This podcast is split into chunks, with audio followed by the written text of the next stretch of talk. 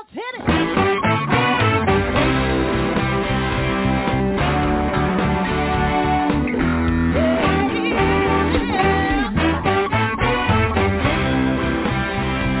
Well, hi everyone, and welcome to Alzheimer's Speaks Radio. I'm your host, Lori La Bey, and I'm so excited that you're joining us today. We are going to have a fascinating conversation as usual as we learn from people all around the world at all ages and stages of life. Stay tuned as we shift our dementia care from crisis to comfort. Here we go. What you think about,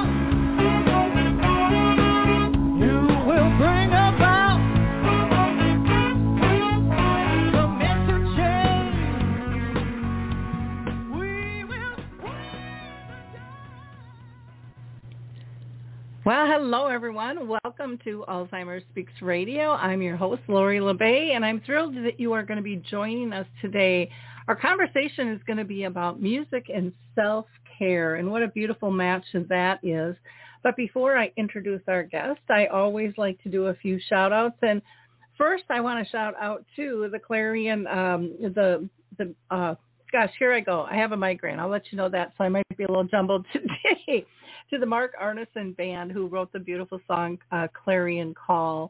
And if you like that, you can go ahead and download that on any of your music platforms that you would that you would like. Um, also, for those of you that are new, Alzheimer's Speaks is about um, sound information, not just sound bites. Our goal is really to raise all voices, big and small, from those diagnosed to those who care and serve for them, advocates, and and so many others. We are live today, so you can go ahead and call in with any questions if you'd like uh, or comments at 323 870 4602. That's 323 870 4602. And let's see, I want to shout out to uh, the the Brain Donor Project. This is something uh, new that I just learned about, hot off my uh, my email, and they are looking for brains to donate. And what I love about this project is there's no fee from what I'm seeing here, and a lot of times, you know, it costs uh, costs you know nine hundred to over a thousand dollars to get your brain uh, autopsied and, and diagnosed. So this will help in terms of you know pushing uh, dementia research forward but you don't have to have dementia. They they need um, brains that aren't affected as well so anybody's brain is welcome. So just check out the brain donor project to get more information on that. Um, I'm hoping that they will list themselves in the Dementia Map, which is our global resource directory that we launched, uh, so people can find them that way. A couple of um, wonderful resources on that I will just mention is the Memory Cafe directory, where I just saw a notice they're up to um, 149 um, cafes, I believe, that are doing virtual, and there are many that are starting to come back online uh, or meeting back in person now as well. So lots of different options there. I believe there's like a thousand of them listed um, around the country. and then CoRo Health is still allowing people to download their uh, two music apps, Music First and CoRo Faith. So you can go to CoRo Faith uh, or CoRo Health at C O R O Health um, dot com for more information. Uh, also, let's see, Artis uh, Senior Living does wonderful um, free educational um, programs, uh, which I have the honor to be speaking at one of them in August. That'll be August 10th. It's a Tuesday from 6:30 to 7:30 Eastern Time. Anybody's welcome. It's online, and you can just go to the artistway.com care, and they typically have one every single month. My topic is going to be on conscious, compassionate care for care partners because we don't tend to care for ourselves uh, as well as we probably should um, in many moments. And then um, November 2nd, Together for Dementia is an international conference that's going to be taking place. It's um, through the research um, charity Brace, which is a dementia resource, resource uh, group. And you can find more information about actually both of those programs at alzheimersspeaks.com. So we're going to hear from the footbar walker, and we will be right back with our guest. Introducing the life changing footbar walker. I'm Peggy from Danville, Kentucky, and I'm 91 years old. The footbar walker revolutionized my care of George. The saving that I made from having to put him in a nursing home came to about $192,000. The footbar walker opens and closes just like a standard walker. The only thing that is different is the top bar and the foot bar. Does that ever make a difference? Does someone you love use a walker? Do they struggle to get up from a seated position? Are you a caregiver dealing with physical pain and stress as you help your patient? The footbar walker was designed to assist not only the patient, but also the caregiver. Patients have more control standing up, and no lifting from the caregiver is required. See how it works at thefootbarwalker.com. That's thefootbarwalker.com. Peggy, would you recommend the footbar walker? Do I ever? I would not be in the health that I'm in today at this age had it not been for the footbar walker. Well, we're back, and I get to introduce you to Bill Protzmann. His mission is to raise awareness of the power of music as self care. Um, he is the world's leading expert on the power of music for physical, mental, emotional, and, and spiritual health. And he holds a magnum cum laude degree in piano performance and creative writing and he has been successful as an op- entrepreneur for um, over 30 years. In 2011, Bill launched Music Care Inc., and that was for the purpose of um, cooperation to teach um, and advocate for practical ways for that music can be used for self care. I think this is just a, a brilliant, brilliant idea. In 2014, he was actually recognized by the National Council for Behavioral Health with an award of excellence, which is actually like the equivalent of winning an Oscar. So I'm just thrilled to have Bill with us. So Bill, welcome to the show. I am I'm so glad that you're able to take this time with us today. Oh, thank you, Lori, and um, thank you for being courageous and bravely showing up in spite of you know all the the physical issues. I know what headache is, is like, and it's just oh my gosh, right? Caregivers, if you've ever had a headache, just slows you down, doesn't it? Yep, it sure does. It sure does. Now, one of the questions I ask every guest before I kind of dive into the specifics of, of their topic is Have you personally been touched by dementia, excuse me, in your own family or circle of friends? Oh, yes, absolutely. We all, I think, are going to be touched by something like that at some point. And um, I was fortunate both my parents were lucid all the way but my mother's parents were not and um it was tough to watch. I was a teenager. It was tough to watch that situation and wonder, you know, what what is happening here. You know, you don't know, right? You've never had experience with someone who's, you know, it, experiencing memory issues or experiencing sort of losing their abilities that way. It's, it can be really bizarre for the first time. And of course, later on in life, um, I have a dear veteran friend who lost his wife to dementia and Alzheimer's, and watching that process. I mean, it's nothing like the Notebook people. it's it's it's much more real and, and visceral and poignant than that. So yes, absolutely. Okay. Well, thank you for sharing that. It's always interesting to hear people's stories and stuff. Let's get right to it. Why don't you tell us um, what is music care? So music care is this this crazy notion, I guess, that in between music as entertainment, which we all love, and music therapy, which is the clinical use of music in a therapeutic relationship with a credentialed board certified therapist to achieve some sort of psychological or emotional goal, there's this wide open space. And um, in that space, you've got you know preachers preaching and and worship and uh, people who use music to exercise and people who use music to relax and just this whole unlimited potential for how music can be more of a tool versus just a background sound. And uh, so much awareness in that area over the last 20 years. Uh, obviously, I mentioned exercise and worship and relaxation, but it goes so far beyond that. And I get to play in that space and help people come to a more skillful appreciation of how they can really use the music that they love for all kinds of reasons. For physical reasons, of course, we all know about music and healing. Um, for mental reasons, helping to focus, that's a big thing, and binaural beats are big in that place. And as well as in the emotional world of helping to regulate, understand and regulate emotion and use emotion well. And then the great, you know, unmeasurable thing that we call spirituality, uh, everything that science can't measure falls into that category. How music connects us, you know, and, and brings us to a place of, of full awareness and feel, helping to, us to feel grounded and all those wonderful esoteric things that are very much a part of sound and rhythm for us. So that's that's music care in that space. Well, that was a nice, easy way to explain it. I, I know when I think of music, I always think of, of this calmness and this peacefulness. Um, even if it gets me riled up and I'm in a good mood and you know the beat's really strong, I'm still kind of in that zone of of comfort.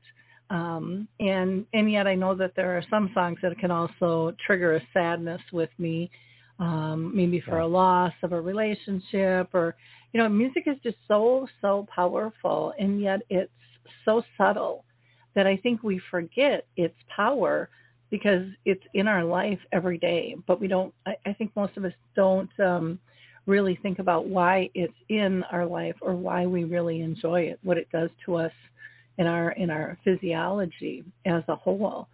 Um, do you see? Do you, do you feel that people kind of take music for granted at all? You know, I, I don't think it's as much as taking it for granted as sort of not remembering its power. Uh, you, you were right to make that observation, Lori, because it's all around us, and it actually is sustaining us in ways that we don't even understand, and for a lot of part, um, don't even notice. But there it is, you know, doing its wonderful thing for us. And our, at least in the West, our understanding of music is more or less clinically driven. We want to see how music, you know, intervenes with things. From uh, the folks on the far out side of using music to kill um, microbe organisms that cause cancer, to uh, music therapists who are using music in an actual therapeutic relationship to accomplish some psychological goal. Uh, and the science, of course, is fascinating on this. The functional MRIs that they're able to do that are stimulated by music, and music is used to deliver modalities like uh, uh, rearranging the neurons in your head. It's it's fascinating what you can do with sound and rhythm, and so there there is this awareness. But I think the the layperson's awareness, you know, like how are we who are caregivers uh, going to use music more skillfully. That's that's really the area where there's so much opportunity right now. Everybody wants you know better than they have, and that better could be mental, emotional, physical, or spiritual. And so let's let's feed that, you know, and and see where we can go with it. Well, I like I like that answer, um, I, and I think you're right. Everybody does want more, and and a lot of times we don't even know what that more um, is, you know, as a whole. Um, why do you think music care is such a vital part and so important for self care, especially in the world we're living in today? Wow, there's a lot of insight in that question. Uh, you know, I, I'll answer that by quoting you because it, when you were introducing us, you were you said something that's really profound, which is we don't care for ourselves as well as we probably should.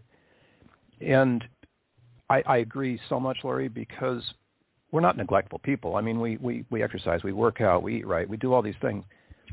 But the fact that sound is so available right now, the music is so available, um, ought to mean that we have at our fingertips something, some aspect of self care that we haven't yet explored. And the reason that music is so wonderful for that is because of its holistic nature. It doesn't just work on one thing, it works on the whole of us. And to be able to embrace that, wow, do we need that in the world right now? And and you know, it's a rhetorical question, but in so many ways, what we're seeing in the world right now, at least in in the music industry, for example, is this wonderful influence of new sound and rhythm that's that's never been heard in in the way that it's being heard now. And the pioneers there are actually offering this as actual self care and talking about it in that way. I mean, you hear uh, Lizzo talk about that. Uh, what Billie Eilish is doing with her music is just transformational, and and Jacob Collier is offering us ways to to get into music more fully than we have perhaps been offered those ways in the past. And and you know, I'm not saying there's anything wrong with pop music. I love pop music. Concerts are amazing. But this music is more contemplative and more about being present and allowing sound and rhythm and sometimes lyrics to become a part of who we are and, and leading us deeper in that way. So it's a fascinating time to be to be in this work right now.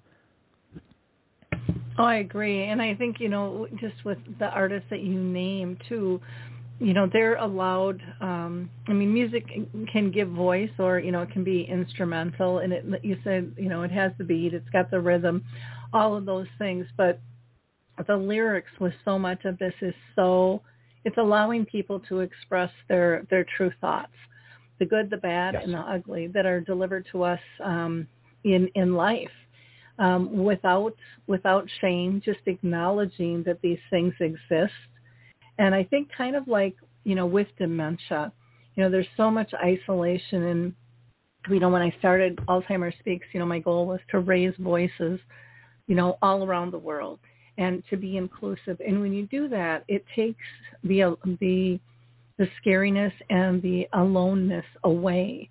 And I think what yes. you're bringing to people is the same thing.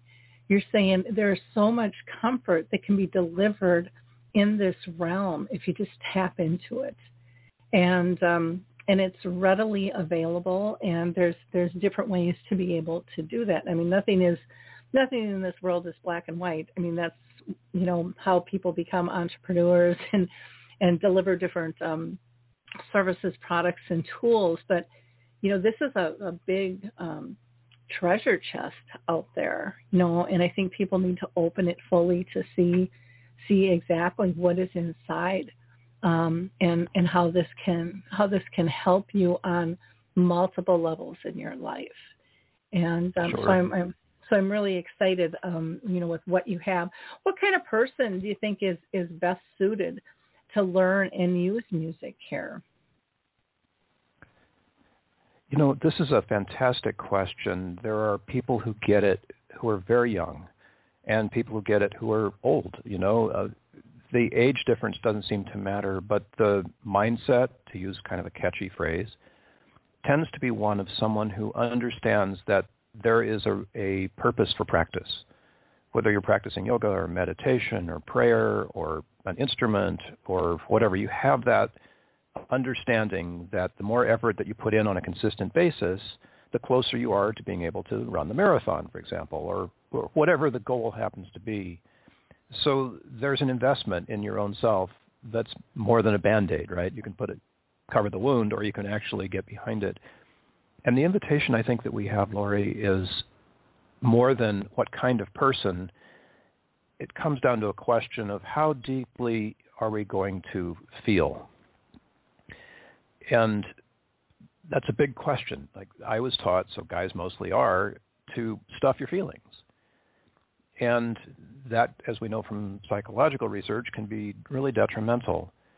And if you've done a lifetime of that, you wind up at the end of your life with all of that still bottled up inside you. But the opportunity, the invitation is to be able to connect on those things, to be able to share. I mean, we love to share our joy, but joy is only uh, you know 25% of what's available in the broad sense of the word. There's also anger and fear and sadness.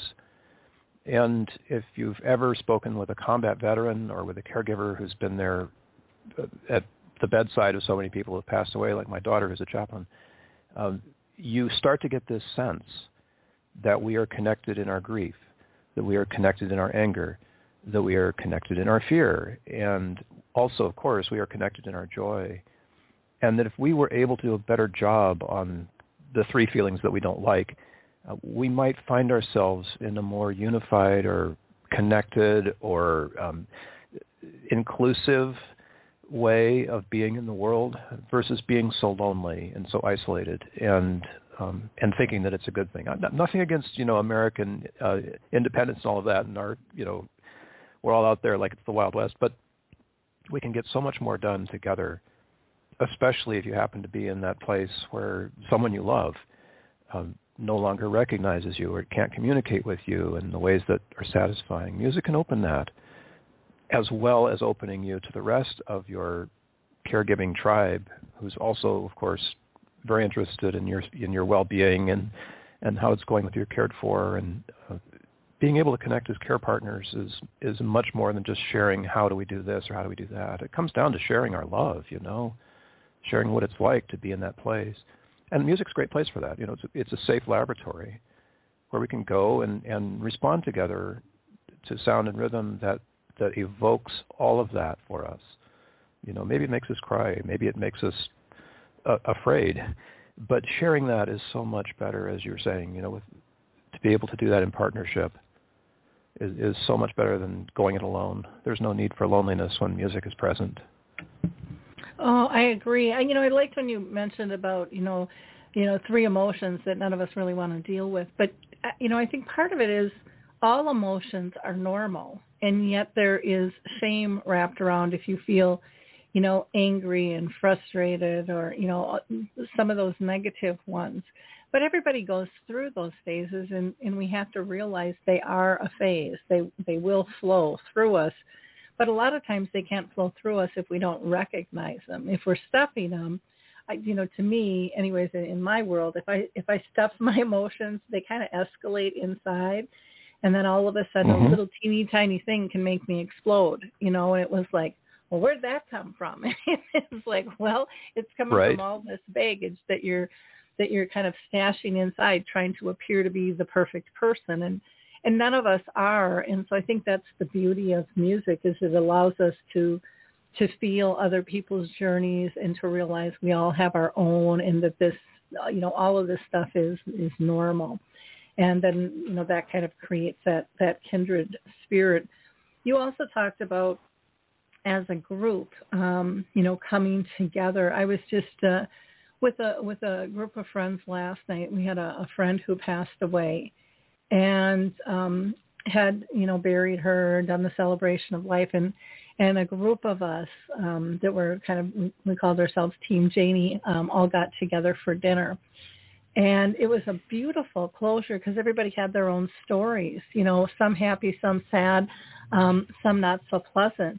But everybody got to know each other better through that honest conversation that was really yeah. you know just just brilliant. And i think that's what music allows people to do in terms of getting us closer. And then last i'd just like to comment that you know we used music with my mom. In fact if you go to my youtube channel i have pictures of her um, with music therapists and musicians singing to her where in her end stages she just comes alive and is so joyful. And even when she couldn't use words you could see the smile, the glint in her eyes, her hands and her toes going, her her body, you know, moving to the music. She could still connect with all of that. And on my worst days when I'm really struggling, where I go is to the YouTube channel to see my mom joyful.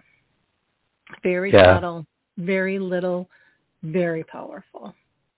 And it Isn't just that makes beautiful? Me, yeah.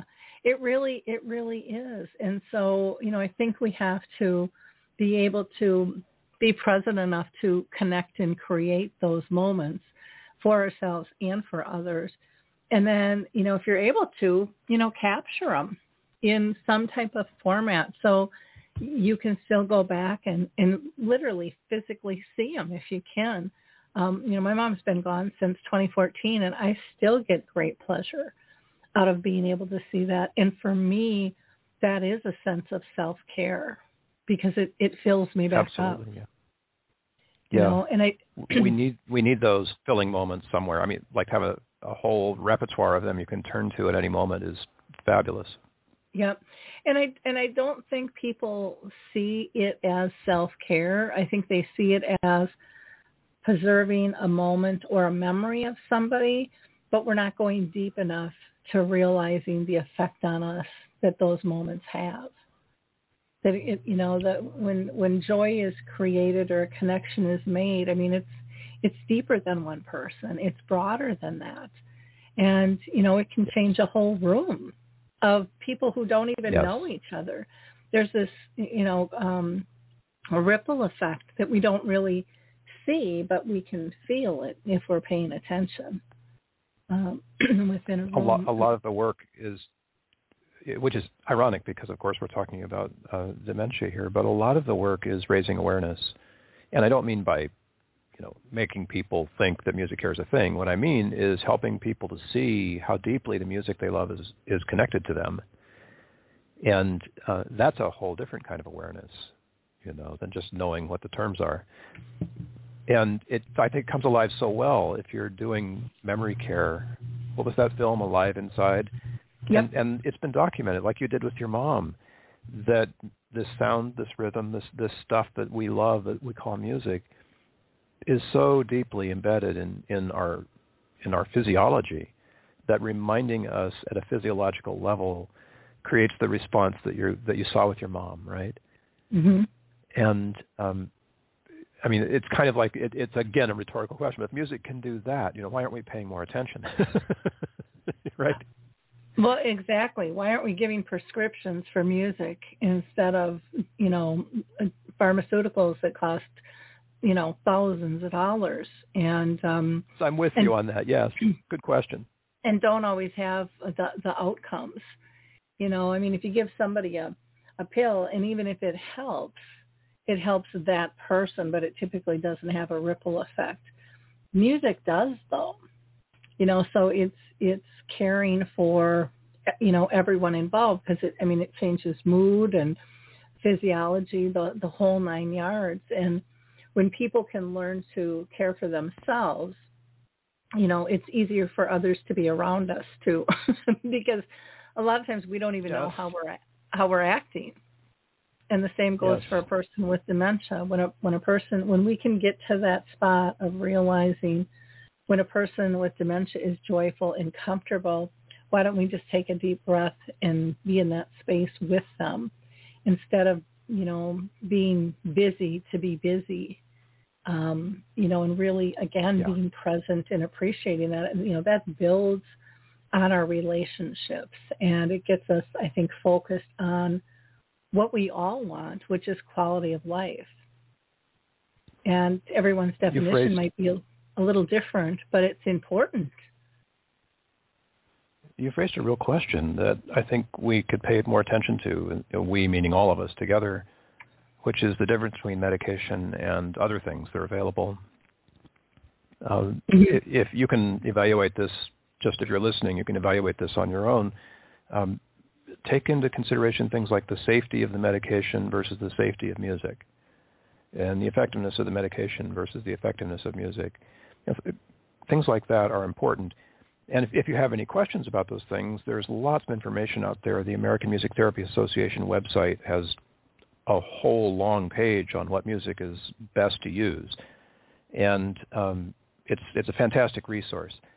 It doesn't say too much about things like safety and whatever, but it, it cautions people against turning up the volume too loud, of course, and then helping to pick the right music is a big part of it because that the, the music that a given individual loves is their most powerful music. It might be different than yours. So um, all of these things come into consideration.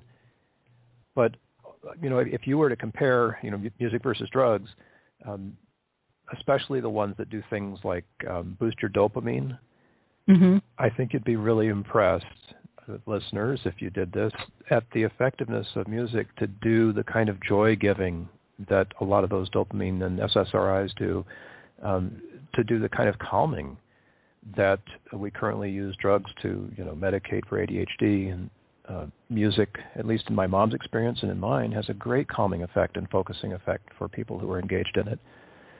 So uh, there, it's it's really a great place for science to be looking at its alternatives right now, in spite of the fact that you know the funding goes to the people with the best medicine. Uh, we're not we're no longer in that place. You know, Mhm. Music is making a challenge to that, and and music therapy, for example, was approved last year for autism spectrum disorder, and that's huge, and it took 20 years. But you know, it, it, it's music, people. it's, you don't have to have a license to turn on the radio. Yeah, At least in this country.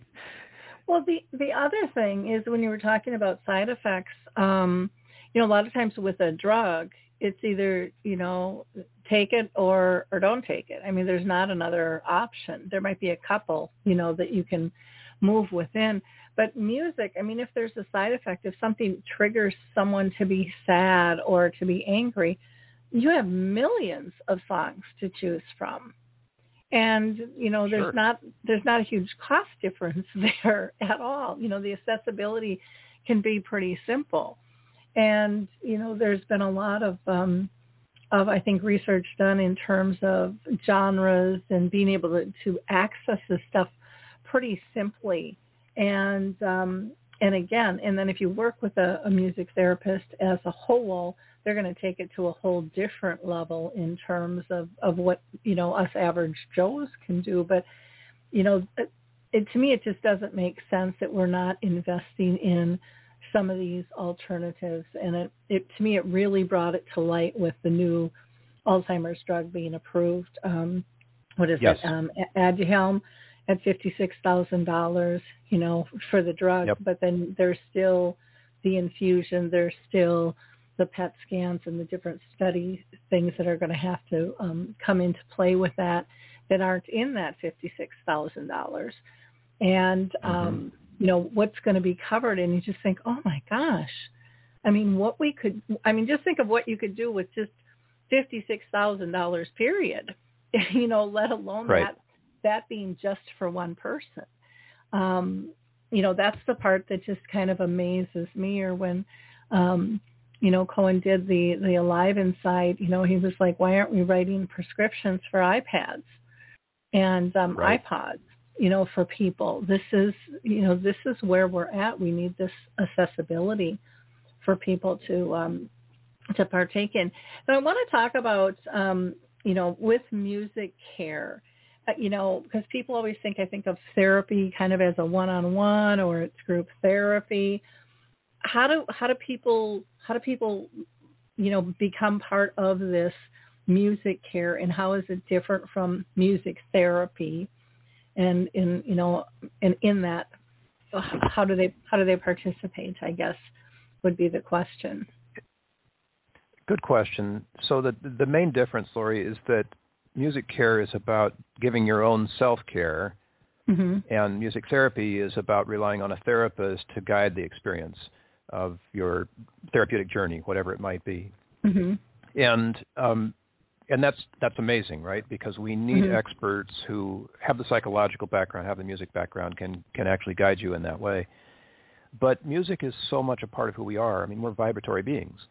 Every cell in our body is vibrating, and we respond so profoundly to external vibration. They call it entrainment, where you can actually bring a room full of people in a concert with you on a journey, on an emotional journey or mental journey.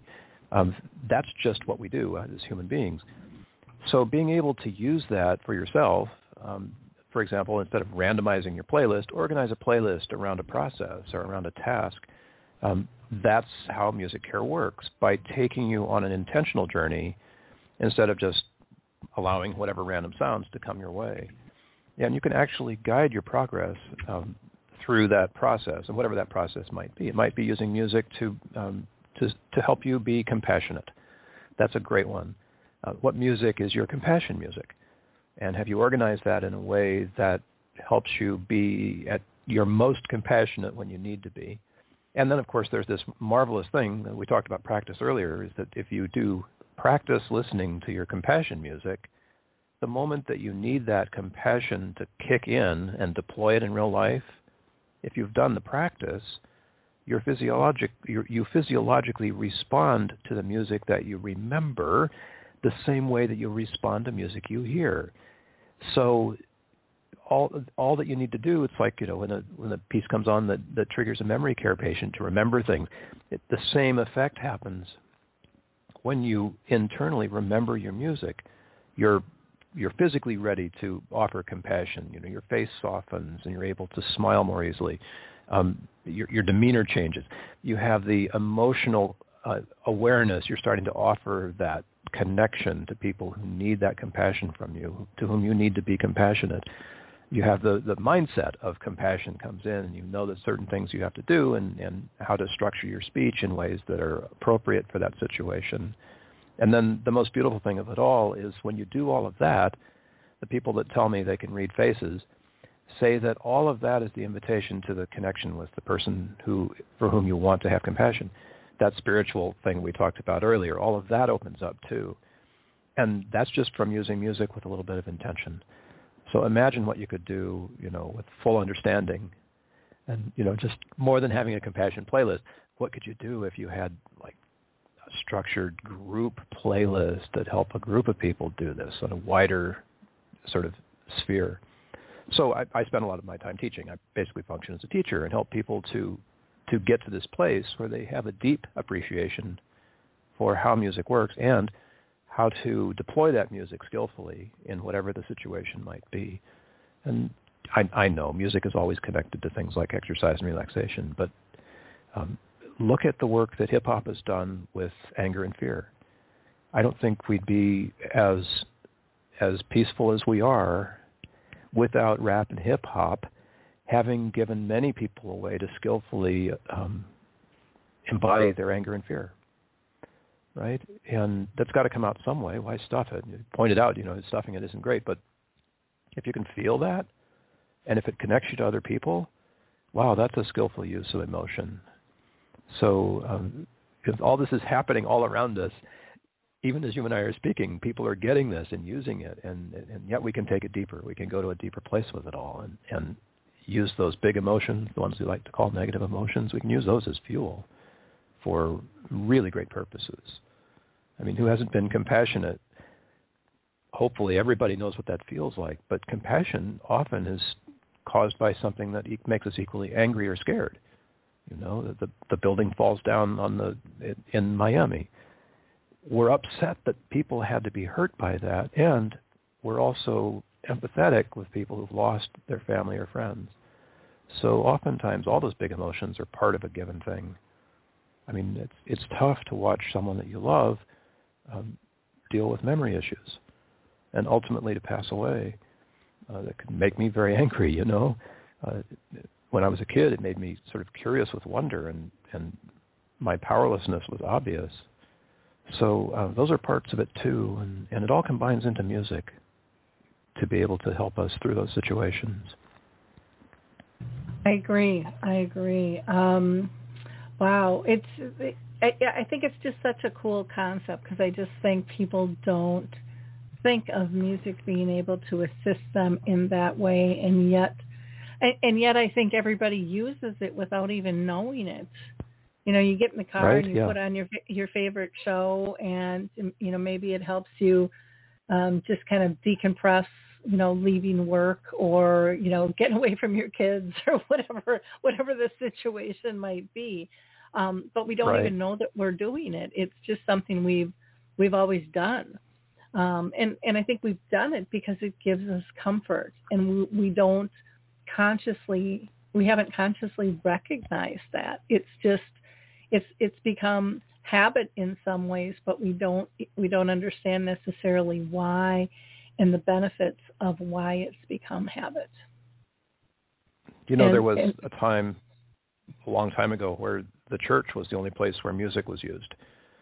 It was, you know, there there wasn't any secular music. I mean, there was, but the it was holy and it had this spiritual intent. And if you experienced music, you would experience it in a cathedral or a you know some resonant space where every sound had a had a spiritual purpose. And um, it was there to overwhelm you and open you to the to the other. And um, you know well it hasn't been that long ago a few hundred maybe a thousand years the music has now become to this uh, much more secular and yet its effect is the same and it's not so much that it's the music it's we need to remember the effect that it really has for us, and to to go deeply into that potential is is you know what's really available. Mhm. Yeah, very, very, very powerful. Now, can can music care work along other sides uh, and other other modalities, other types of of therapies in and of themselves? I love this question. Thank you for asking it, Lori. Because it, yes, of course, uh, music I've found is much more than the universal language. It's also sort of the universal complement. So if if your family is, you know, deeply Christian, for example, music is going to work as well for you as if your family is deeply Jewish or deeply Muslim. Um, the the belief uh, that surrounds whatever your culture is is compatible with music, and perhaps it's music of your culture you know, that is mostly um, what you would bring in. and that's fine too. But there it is, right? So music works alongside of, of religion. They've found music working fantastically in the operating room. So there's all of this physical uh, aspect to music too. Uh, patients, I'm going to say it on music, tend to have uh, more successful and less painful surgeries than those who don't have music present. Uh, so there's that physical side of it too, and we all know, of course, how music can help us sustain heart rates and endurance and things like that. Um, the the modalities of care that are out there in psychology are all very receptive to music. Uh, EMDR, as a matter of fact, eye movement desensitization reprocessing, which is a big thing with traumatized veterans and others experiencing trauma, um, is all about doing this left-right stimulation of the brain. They call it bilateral stimulation, and it's not just eyes moving that can do that. Drummers have been doing that, percussionists have been doing that for a long time. And anybody who plays a bowed or plucked instrument is doing that. And so there's this this universal sense that music has been a part of the bilateral stimulation healing process for a long, long time now. Um, science is still understanding how that works, but uh, I know of psychologists. Some have written books about singing their therapy with their sessions and, and improvising music with their patients um, as they sing. Great way into the the subconscious, if you will. So it's compatible with the psychological stuff. And uh, let's see, what have we covered? Spiritual, psychological, uh, psychological, mental. Um, fantastic way of being able to reach in to the part of the brain that may appear to be locked up, as we've all seen with Alive Inside and with your mom um, how music was able to get in there and create some communication and some awareness where before there was none. So yes, music comes alongside so many of these modalities in such beautiful ways. Um, I happen to think that meditation with music is much better, for example, than without it. But that may just be me because the meditative state that people who do this tell me they reach is the same state that I'm in when I'm performing.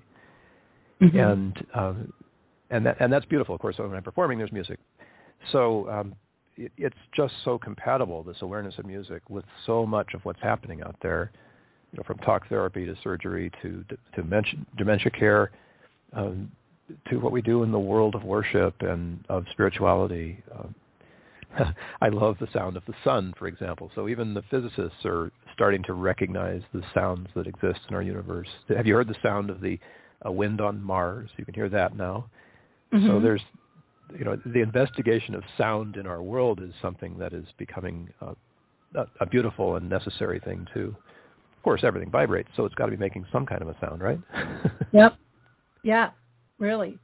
That that's for sure. Well, and uh, you know, like you mentioned, there is uh, there are so many different connections there in terms of music. It's really an endless possibility in terms of how how it works together uh, with various modalities and stuff. I mean, people work out all the time with music. Um, meditation, you know, a lot of times has that sound background, even if it's the the ocean waves or you know nature calls, whatever.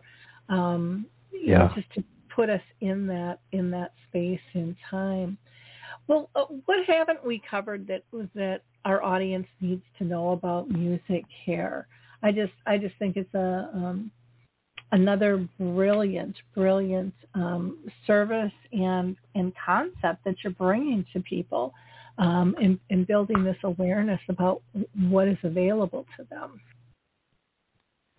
You know, I, I guess on an open-ended question like that, the biggest thing right now is perhaps counterintuitive for so many of us, and and you hinted at it when you were talking about how emotions are sort of necessary components of keeping us safe and healthy and procreative and things like that. And the biggest sort of obstacle right now that music care is facing is one of awareness, um, which is why I spend a lot of time as an advocate. People sort of get music and they go, "Oh yeah, I use music. That's fine," and w- without the deeper understanding of the potential that exists in music, it's easy to dismiss music care, and that's totally fine. I get that. So the challenge that we have right now is finding evangelists who, like yourself, are willing to bring these concepts into their realm of influence. you know into um, uh, being a part of Dementia Map is wonderful, right? Because that offers mm-hmm. another perspective on what's available, and finding those um, those evangelists in any of the various different verticals that are out there, from healthcare, which is big, to things like um, employees returning to work.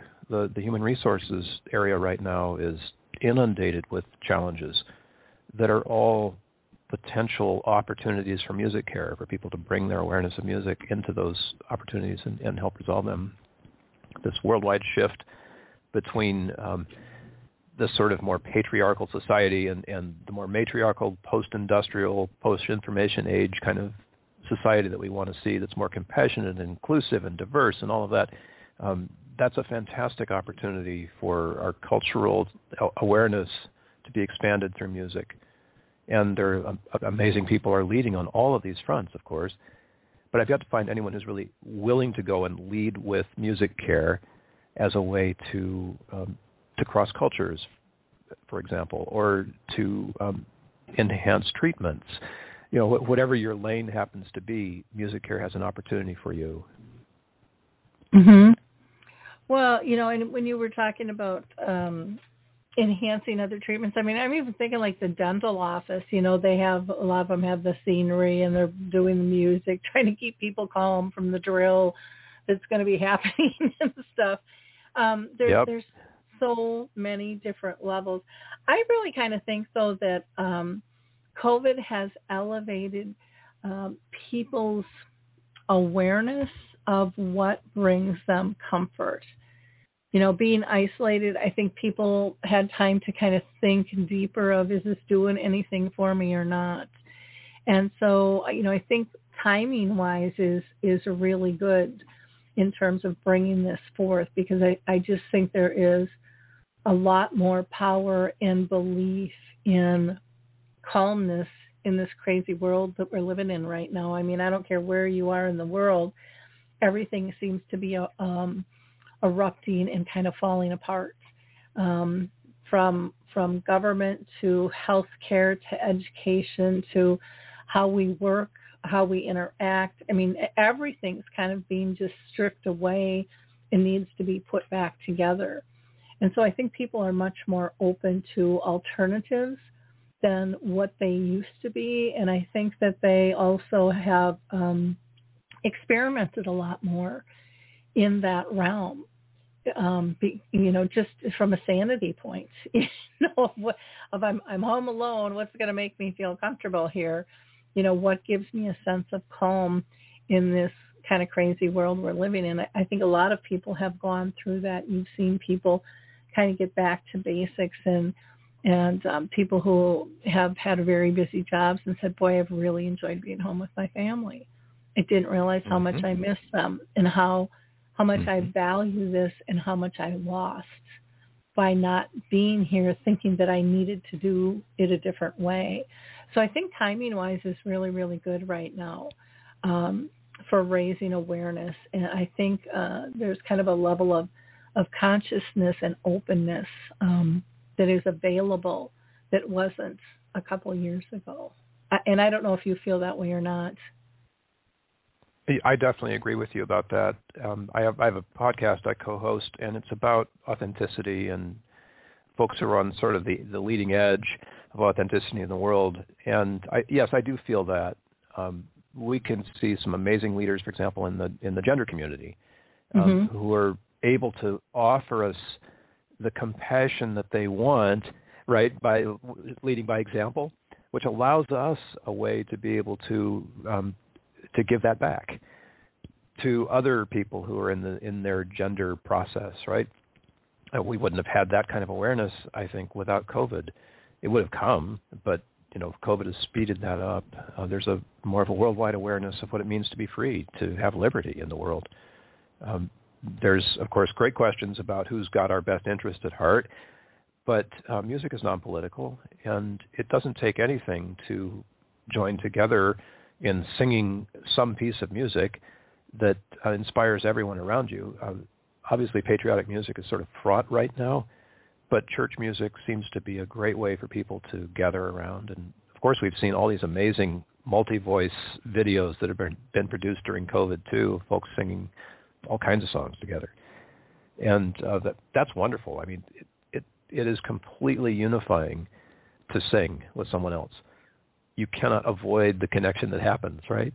Even if you don't sing, like singing isn't my thing, but I love to go to sing-alongs and to watch one happen or to participate in one is a fantastic way of coming to ground of of being able to join with other people in solidarity around just being together as human beings and, and we need that and yes so thank you covid so we have that awareness at least i would say the majority of people probably do mm-hmm. and if you're listening to this and you're in a country or a, a particular region that's still dealing with covid in such a in, in a devastating way. I'm thinking of people in India right now.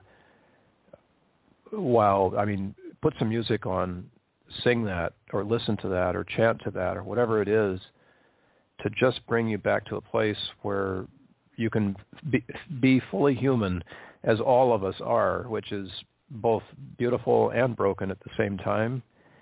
It's you know it's our brokenness that creates our our differences, but those differences are the beauty that we each have, and um, we can celebrate the fact that we are all in this together as both beautiful and unique individuals at this time and and that at some point or another all of us are going to exit the world and um, hopefully we can do that also with the same kind of beauty that we're bringing to it now even though so much tragedy has taken so many people from us over the last couple of years very true. Very, very true. Um, I know one thing that people are probably wondering um, to like have a session with you to learn more about this.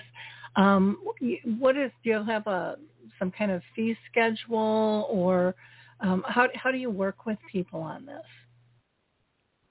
I'm, I'm fairly accessible, Lori. The best mm-hmm. way to sort of begin that process would be to hop on the landing page for the quest. So uh, I teach all of this with an online quest that you can go through on your own, or you can go through as a, with a mentor, or you can go through one on one.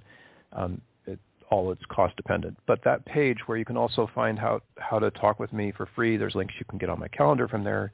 Is quest.musiccare.net, and um, use the free links to book some time and we can talk about it or ask questions. There's a way to email from there. It's great to have a single place to go, you know, and just a good starting point for everybody. So quest.musiccare.net. And then um, I like to be really accessible, so I don't often do this, but I'll be happy to share a telephone number if anybody wants to contact me. Grab a pencil, and I can give that to you. Oh, great. It's 800 785 8596. So uh, reach me direct, 800 785 8596. Wonderful. And then for email, would it just be um, bill at quest.musiccare.net? Or do you prefer that they go through, is there, I don't know, maybe you have an email form on your website? There's a contact form on the website, but you can also text me at that 800 number. So, um, I, you know, email can be sort of cumbersome these days so if you want to write a long email, please do use the contact form at quest.musiccare.net or text me 800 785 8596. I respond pretty promptly. Wonderful. Well, Bill, thank you for all you're doing to make our world a better place. I, I appreciate your passion, um, and I will do everything I can to uh, to lift uh, music care up. And um, I appreciate so much that you are part of uh, Dementia Map as well. And I highly recommend people go to the website. Again, that's quest.musiccare.net. And um, reach out to Bill. Um, as you know, just from our conversation, he's a fantastic guy, and I know you'll have an interesting conversation. So, again, Bill, thank you for your time today. Thank you, Lori. So so great to have this chat. Thank you. Wonderful. For those of you listening, um, Alzheimer's Speaks has all kinds of uh, different resources. You can find those at alzheimersspeaks.com. Hopefully, in the next month or so, we will be launching our new website. So be looking for that. I can't wait for that to come to life. Um, going to be much easier and I think a more vibrant, easier site to maneuver as well. So take care, and we will talk to you next week, everyone. God bless. Bye bye. It's time to rethink. renew, and reimagine retirement. Hey, everybody, Jared Sebesta here, host of Retire Repurposed. Now, this podcast is about the non financial parts of retirement, which many times can be even more challenging than the financial. We believe retirement is not the end, rather, the beginning of what could be the most impactful, purposeful, and fulfilling season of a person's life. So don't retire, become repurposed. To listen now, search Retire Repurposed on your favorite podcast platform, Senior Resource, or Life Audio.